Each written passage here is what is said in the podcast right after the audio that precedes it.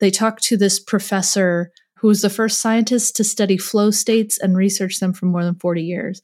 And talked about how there are three key factors which you need to get into a flow state of thinking on things. And so, first, you need to choose a single goal.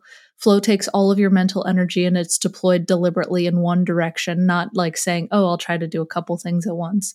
Secondly, the goal needs to be meaningful to you. You can't flow into a goal that you don't care about. It has to be something that you actually care to complete. And then third, it helps if you're doing something that is at the edge of your abilities. So, like if you're rock climbing, it's a slightly higher or more difficult rock to grab if, if it's just slightly, slightly difficult and kind of forces you to think. And I thought that particular section of the article was interesting because it reminds me of when you start working on a coding problem that mm. Is particularly difficult and suddenly you're just like, ooh, I'm just gonna get in on this and, and you are look up and it's three hours later, but you solved the coding problem.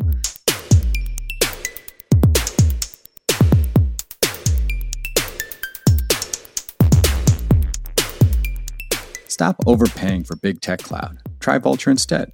Vultr offers powerful cloud compute and bare metal at a fraction of the cost. Visit Vultr, V-U-L-T-R dot com slash stack to redeem $100 in credit today. Hello, everybody.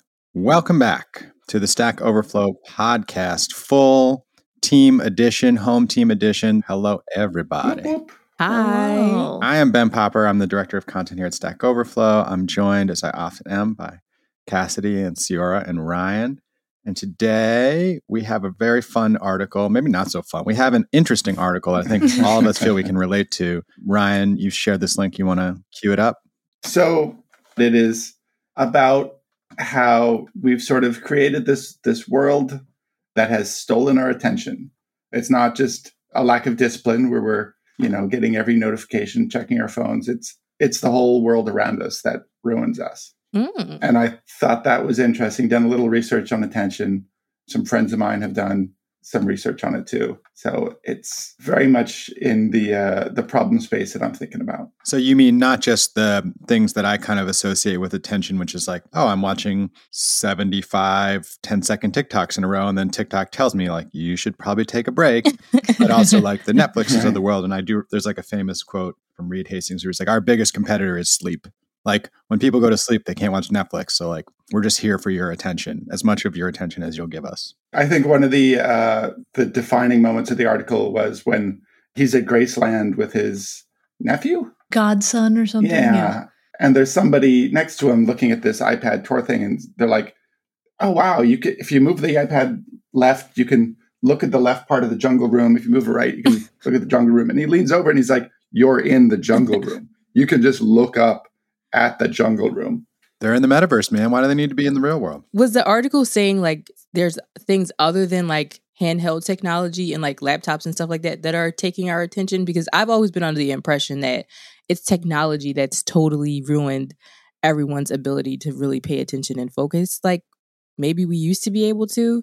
We're living in a world that is designed to take our focus and everybody is competing for our focus. Mm. And that was the main premise. And and there was a point where the author spoke with this doctor and, and was like, okay, if you were to design some kind of world that was meant to like degrade the brain and take everybody's focus, what would you do? And he was just like, We're doing it now. I wouldn't have to design anything because oh, that's wow. what's going on right now. And and so the author at one point took some sabbatical trip, like a three month trip to Providence, Rhode Island, wasn't able to use any phones or, or, laptops or electronics or anything and experienced actual withdrawal at first, but then over time felt his focus get better and was able to write more and, and think more and, and actually focus on things more.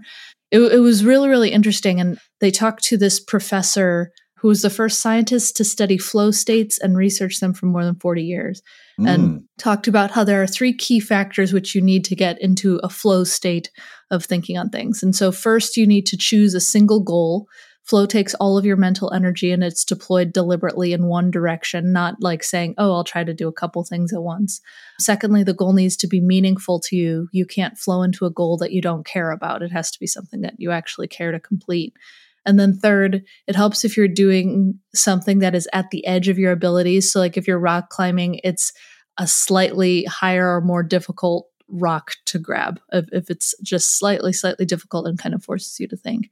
And I thought that particular section of the article was interesting because it reminds me of when you start working on a coding problem that mm. Is particularly difficult and suddenly you're just like ooh i'm just gonna get in on this and, and you are look up and it's three hours later but you solved the coding problem the whole flow state thing i think one of the people he talked to uh, google engineer talked about it as more of a systemic issue as like the food the sleep the stress those are all things that wear down your mm-hmm. ability mm-hmm. to have attention so you're not able to kind of tune out the billboards on the highway or whatever. I mean, another thing that I think has really changed our ability to focus in is that we live in a world of like continuous news and opinion that's updating every 5 mm-hmm. minutes. And so a hundred years ago, my grandfather was my age. Like the newspaper came out twice a day.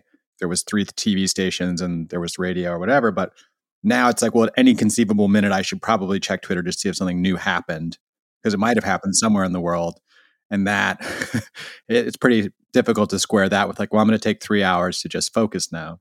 But yeah, there's a lot of value, I think, lost when people don't go into those flow states where they're struggling with a problem. And this was something actually we talked about on like a really early episode with Paul and Sarah the difference between distress and eustress. And eustress is like when you're like, I'm working on a problem, but I feel I can solve it. And so it's kind of anxiety provoking, but it's also kind of like there's a positive emotion of like when I get through this, there's going to be a payoff, or if you do get through it, there's a big payoff. And so, you know, three hours of coding and then coming away with something that works is very rewarding. I always think about as an individual, how can I offset this? Because I don't really have the ability at this point to just go to the middle of nowhere and like, I'm going to lock my phone in like a, a safe and not check the internet ever. Like, I don't have the ability to do that. And at this point, I think we've all kind of created a certain level of dependency on the internet probably even social media to a certain degree as well. So I always wonder how can I offset that in a way that's healthy but also like realistic. And then too another thing I think about is the fact that I think this whole focus thing of course there are factors out of our control like for instance if you do have ADHD or other ne- neurodivergencies that like make it already harder for you to focus. But I wonder as people who work in a field that requires you to solve problems that can be difficult and require a lot of mental energy. I feel like this is a problem that really affects us in tech. But one thing I think, for instance, like very early on in the the tech journey, for some people, I think learning how to code can be so difficult because it does require you to take the time to like sometimes take an hour, two hours, three hours to like finish a project or solve a problem or whatever. And sometimes if you don't get that time in in the beginning, it can like offset your progress in learning the code or starting a career in tech altogether. Like, how do you feel like this impacts us as engineers or us as people in tech? And then also, how can we offset the impact to like in a healthy and realistic way? I'm interested in hearing people's opinion for the audience and also for myself. I mean, I think the way our working lives are in tech are structured is designed to steal attention, right? Emails and chat programs. You know, you don't have the in person shoulder taps as much anymore, but it's a constant stream of red dots on applications. And meanwhile, your phone is pushing through like seven notifications about the weather and the stocks and a new show that has a new episode. And you're just and, yeah. constantly context switching, which yeah. steals time I from you. personally got rid of certain social media apps on my phone um, just because I found myself looking at them too much and disabled most notifications. And then also on my home screen, I have the screen time widget that comes built into iPhone. And so if I see that my screen time yeah. is is getting to be like more than three hours a day, that's when I'm just what if I open my phone and see that I'm like maybe I should stop. And and so that's that is my attempt at a habit to try to look at my phone less, but we'll see how that goes. I wonder if we're like the generation that you know was around when social media quote unquote sort of hit the scene. And now we're sort of coming to grips with like it's it's like externalities you know like oh like burning coal works really well but also it makes the air really polluted. And like social media is super fun and a great way to meet people but it's also kind of like mm-hmm. addictive and can have negative emotional or you know attentional effects. And so i guess i'm really curious yeah about like people who come behind us and what their take on social media will be right like a teenager now who goes in kind of knows from articles and other things like that Instagram could be bad. Like it's good, it's fun, but it also could be bad. Like when I first got Facebook in college, we were just like, what is this thing? You know, we don't know what this is. And then, you know, it kind of swept over us. I wonder if people are going to like go into it more eyes wide open. And then, yeah, like, you know, we were just saying, like, figure out ways to preserve some attention or some privacy or I something. can speak to that a little bit. I think I have a sister, she's 16. And I've been on certain sides of the internet where there are like younger people, not like in a weird way, but like, oh my God, that sounds I really get weird. down with the youths. well, Ceora, you're younger. I mean, you're significantly younger than Ryan and I are too. So when I say like my generation, you know, Yeah. yeah. I'm technically like I'm early Gen Z, so I feel like I'm a part of the Gen Z like generation where I still remember what it was like before social media and stuff like that. But there are there are a lot who don't who don't remember what it was like before social media, and so I actually think that because you grow up at this point, there are kids who were iPad kids who are now like teenagers. yeah. All right, let's move on to another one of our topics. So I saw a tweet that I thought was pretty interesting, and it led me to an article and said, Again, if you have not read this essay from 1995, you're not equipped to understand the world we have built and are still building. And I guess the thing to me that was interesting about this, uh, which ties in some of the stuff we were just talking about, is a place where exuberant optimism and techno-futurism is kind of almost like a religion and being at the forefront of like you know sort of prophesizing what's going to happen or talking about what technology will how it will improve the world turns you into sort of a celebrity almost. I mean you, sometimes you have to back that up with real technical progress but for a long time thanks to moore's law california was a place that like was able to make good on those promises you know? And i think like the other side of the coin there is something like theranos right? Where elizabeth holmes was just convicted you know she wanted to create something great. I, am not inside of her mind. I don't know like how much of it is like she's a sociopath and how much of it is like she just wanted to like sort of fake it till you make it. But you know, she got all the way to a $10 billion company and laboratories and Walmarts around, you know, different states taking people's blood with something that didn't work at all. It didn't, it did not function in the slightest. You know, so you can be on the cover of Fortune and be worth $10 billion in California if you just like believe in the dream enough and wear a black turtleneck like Steve Jobs and like go into the room and talk to the investors with just I'm going to change the world. Ben is literally dressed like Uh, Steve it's Jobs. not my fault. I'm right just a bald guy with glasses. Whenever I wear a black turtleneck, this happens. and a turtleneck. Um, yeah, Ryan, as someone who grew up there, I'd like to get your take on this. And also, I feel like I don't want to like take us too far in the conversation, but I also feel like maybe Silicon Valley is like becoming less the center of gravity these days, or I don't know, like something about that seems to have changed to me over the last Yeah. five years. But So the the world I grew up in, San Francisco, was very much a counterculture world with like early hustle culture. It was outlaws and people who were there for freedom and ex hippies. They were like, "Do your thing, man." And sometimes their thing was like trying to sell this this high chair that maybe they didn't believe in, or designing little electronic thing for boats. But other times it was, you know, ex Green Berets smuggling cocaine in a crankcase of their motorcycle, right? Like it was this free for all culture. And I think the tech industry being a brand new industry was free for all. And it invited these outlaws and freedom thinkers and people who were just like, didn't fit anywhere else. They could build their own world with computers I never thought about it like that. there is a huge amount of libertarianism, and a lot of that libertarianism grows out of a lot of the counterculture stuff. Yeah. I think people were less interested in money back then, but the new libertarianism is definitely like some money involved. where this intersects with sort of the developer world is that venture capital and software developers hustle culture and like you know dream big that is kind of the stuff that defined so much of first 1990 to the dot com bust although that wasn't all necessarily in silicon valley but then definitely from like 2000 on you know the google the YouTube, the Facebook, the Twitter, like it just felt like the center of the world was Silicon Valley and this mixture of people who wrote code and could build the stuff and people who would give money. And then those products became global in a way that I even you know in the dot com days it wasn't. Like you know we got to a scale of 3 billion people a day use Facebook. That's just like new you know just we never had it before. And so they kind of shaped the world in a big way. But now it feels like we're on a backlash against that in a way. Like people are a bit turned off by social media or by all the data harvesting and privacy invasion well, at least web people seem into the idea. I don't know everybody, but like a moving back towards decentralization and I think that's making the, smaller communities. The the rise again of the techno utopianism, Mm. Mhm. right? Where you're like, oh, decentralization will be the thing that saves us. After all these other things did not save us. There's still a utopian ideal, and when each utopia fails, you're like, well, we didn't have this one thing. That's the one thing we needed to make it a real utopia. I think what we're seeing happening too is kind of like what we were talking about with social media.